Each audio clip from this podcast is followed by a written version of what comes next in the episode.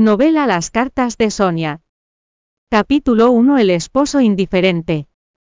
Eran los primeros días de diciembre, y el clima estaba más frío que nunca, Sonia Reyes estaba tumbada en el sofá con rostro circunspecto, mientras escuchaba los gritos de su suegra, Jorgelina Blanco que provenían del piso de abajo.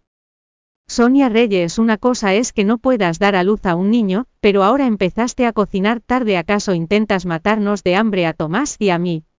En los seis años que llevaba casada con Tobías Furtado, su suegra siempre se había quejado de que era una gallina que no podía poner huevos, sin embargo, nadie se había tomado un momento para pensar que desde el principio de su matrimonio su esposo nunca posó un dedo sobre ella. Baja rápido y ayúdame a armar mi mochila, aún tengo que ir a la escuela por el amor de Dios, espetó un adolescente.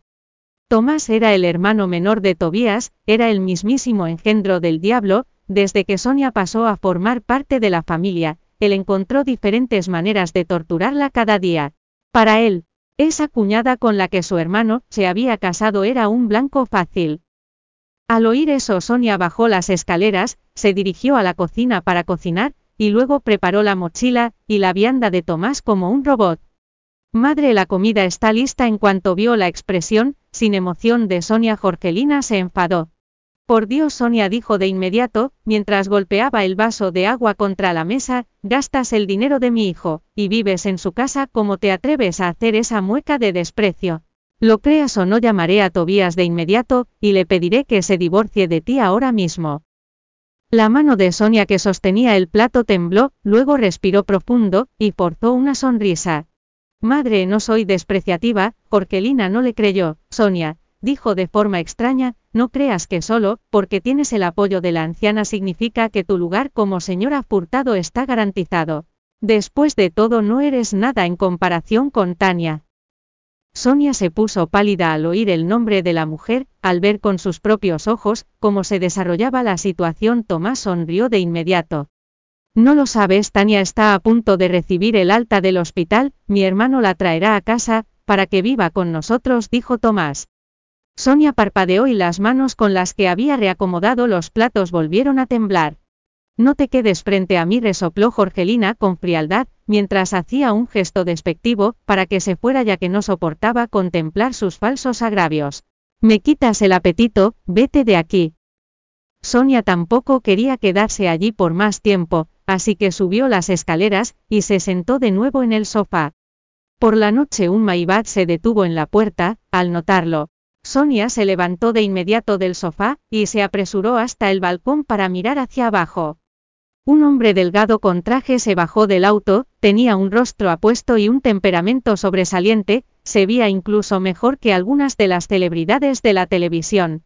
El hombre pareció notar que alguien lo observaba, por lo que alzó la vista, y miró a Sonia, sus ojos eran fríos y despiadados. Sin embargo, hacía tiempo que Sonia se había acostumbrado a esa mirada y las comisuras de sus labios se movieron sin un asomo de sonrisa. Después de que Tobías entró en la habitación Sonia, como de costumbre abrió el agua de la bañera para que se diera un baño. Cariño, la abuela lleva casi un mes en el templo, en la tarde llamó, y dijo que reza por tu seguridad. Tengo que decirte algo, interrumpió Tobías, mientras estaba ocupada preparando su baño.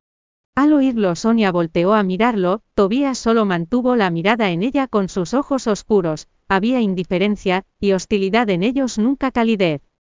Tania va a regresar así que te mudarás mañana, dijo con voz grave, mientras movía sus finos labios. Poco a poco el corazón de Sonia se transformó en hielo, sin duda. Tomás había dicho la verdad. Y si me niego, su voz fue suave como una nube de humo brumosa. En cuanto escuchó eso, Tobías frunció el ceño, era la primera vez que esa mujer obediente lo desobedecía. No olvides cómo llegaste a casarte conmigo hace seis años, dijo con voz fría. ¿Cómo podría olvidarlo cuando Tania tuvo un accidente de auto? Fue ella quien llamó a la ambulancia, e incluso le donó su peculiar sangre de forma regular. Debido a eso Tobías le agradeció y prometió que le concedería una petición. En ese momento Sonia dijo que su único pedido era casarse con él. Ese era un pensamiento que había permanecido arraigado en ella desde la primera vez que vio a Tobías en la escuela secundaria. Bienvenido a descargar la aplicación Novelando para leer novela Las cartas de Sonia en línea y obtener las últimas actualizaciones.